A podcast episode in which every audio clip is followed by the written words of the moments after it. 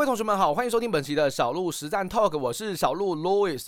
我们今天的 Podcast 主题要跟所有的同学们来聊的就是你的主观错的居多。在金融市场上，不论你是做台股，你做期货，甚至你做海期或者是外汇商品等等，甚至乃至于到加密货币，我们都知道这个纪律交易到底有多么的重要，我们也知道人为的主观，我们的一些呃观点，我们的一些想法，很有可能造成我们一个比较大的一个风险，甚至是大幅亏损的一个状况。那为什么人这么喜欢根据主观去交易呢？你的主观为什么错的是居多的？我们该如何去解决这个主观的困局？到底应该怎么做？小鹿透过今天的实战 talk 来带所有的同学一起来探看我怎么去看待主观这件事情的。那也希望同学们听完了今天的 podcast 内容之后，你可以对于你的主观观点有一些修正，你可能会对于你的主观产生疑问，我觉得这都是我在这一集的 podcast 内容想要带给大家的一个价值。好的，那首先我们先来看第一件事情，就是说你为什么每一次看到利多新闻就会想要去追买呢？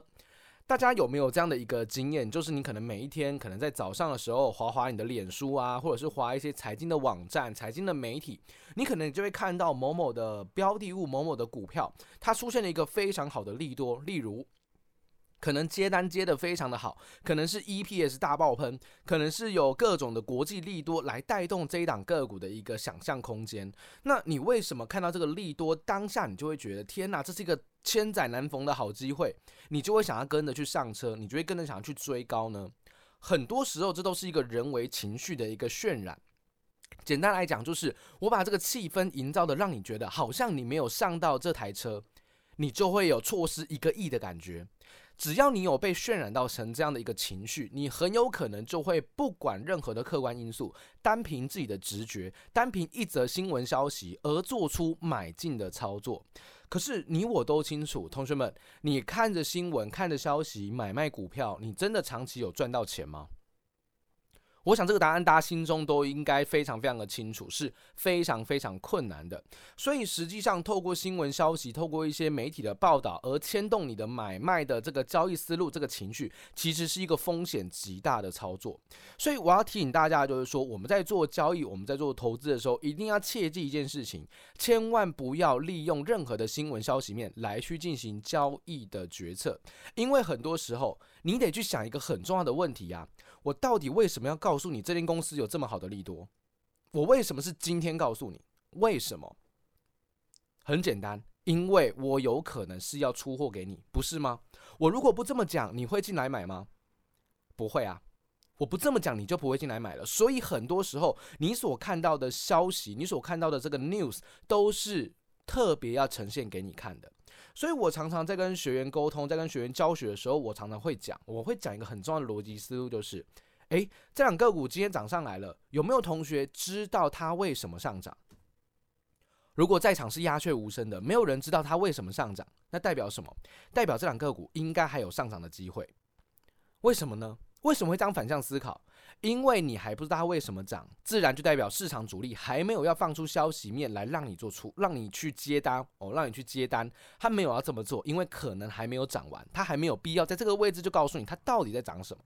所以很多的时候都是这样子哦，个股在往上涨的时候，前一段都没有人知道在干什么，但是一旦他走了第二段，行情涨了一倍了，或者涨了五成以上了，你就会看到很多的新闻媒体在开始报道它有多好，它有多棒，很多时候都已经来不及了。而这不就是你的主观吗？你认为可以，你认为觉得它很棒，然后你就会想要跟着跳进去追买。实际上这是一个绝大的风险哦，千万不要掉入了这一种看到利多就想买，看到利空就想砍的这一种陷阱。很多时候你只要站在独立思考的角度反向思考一下，你就会意识到为什么我要告诉你这件事，对吧？所以我常跟学员说啊，没有消息就是好消息，没有消息其实就是好消息，代表它可能还没有涨完。所以千万不要过度相信那些新闻利多的消息了，很多时候你可能会被呃掉入一个更大的陷阱哦。第二，主观很重视你对这个世界的观点。很多人说，小鹿，我感觉这里要涨啦，哦，小鹿，我觉得这里应该看起来不错，我觉得挺有机会的，对吧？那这是不是一切都是你的感觉？那人的感觉是源自于哪里？不就是源自于你对这个世界的综合判断理解吗？哎，我认为呃这个世界是一个什么样的状况，哦，只要有什么样的因子好像就会上涨，哦，我感觉这是一个未来的趋势，对吧？你可能会有这种众多的主观意识在呃影响着你的思路，影响着你的决策。可是我必须很老实的说一件事情哦，每个人的眼界都是相对局限的。像我，我也是一个相对局限的思考逻辑的人。我可能只对于我的生活圈，我只对于我的知识圈里面是比较了解的。那在我的知识圈以外的事情，我可能也没有这么了解。那如果你对于一个你不是这么了解的一个板块，不是这么了解的一个市场，你却因为你的感觉、你的直觉而做出了交易决策的判断，多半都会掉入一个极大的风险，因为你的世界跟真实的状况可能是有一定的落差的。所以主观这件事情真的很考验你的世界观，很考验你对于这个市场的理解。如果你的理解，你对于这个板块不熟悉，像之前大家应该还记得，前几年一两年前的时候，那时候非常非常热门的一个题材叫元宇宙，有印象吗？元宇宙，你当时就会觉得哇，每个人都在讲元宇宙，好像由于元宇宙的股票就会涨，对吧？可是你到最后就会发现，奇怪，这件事情怎么好像又突然消失了？因为炒完啦。哦，因为炒完了，所以很多时候你如果根据这种感觉，好像他讲的蛮有道理的，好像挺有机会的，然后你不考量任何其他客观的因素，你很有可能在里面深度套牢，那你的风险自然就非常的高。所以不要过度依赖自己的主观，这是我觉得大家在做交易的时候一定要特别重视的一个重点。第三，既然我们的主观有风险，那我们到底该怎么去应对市场？我自己个人的交易风格就是我不去做任何的主观研究。很多人说，诶，小路，你不去研究 A I 板块吗？你不去研究什么电动车吗？我不去做这件事情，为什么？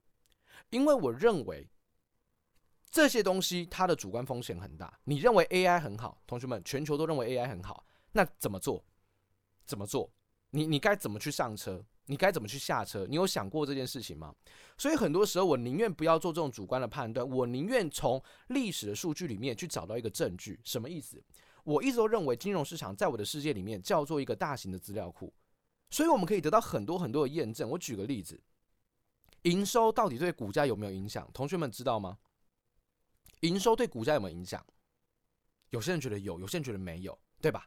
那这个东西是不是大家会一直争论不断？那有没有答案？当然有答案啊，你去回测不就知道了吗？营收创新高的公司如果去买进，跟其他的股票没有营收但是也是一样突破去买进，绩效有没有差异？如果有差异，那不就是结论吗？营收真的会影响报酬率。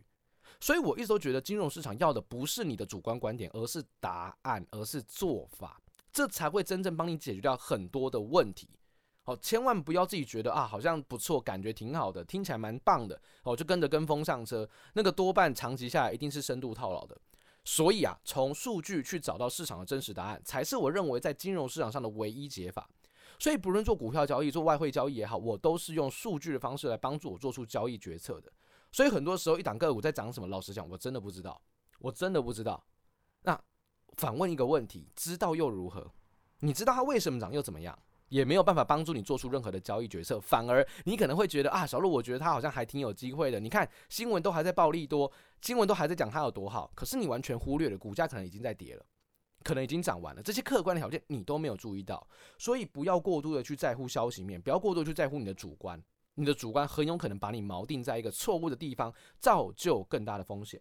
相信科学数据，好事才能够持续性的发生。希望今天的 podcast 内容有帮助大家去解决你过度相信主观的这样的风险。那我们今天的 podcast 内容就分享到这个地方，我们就下周再见，拜拜。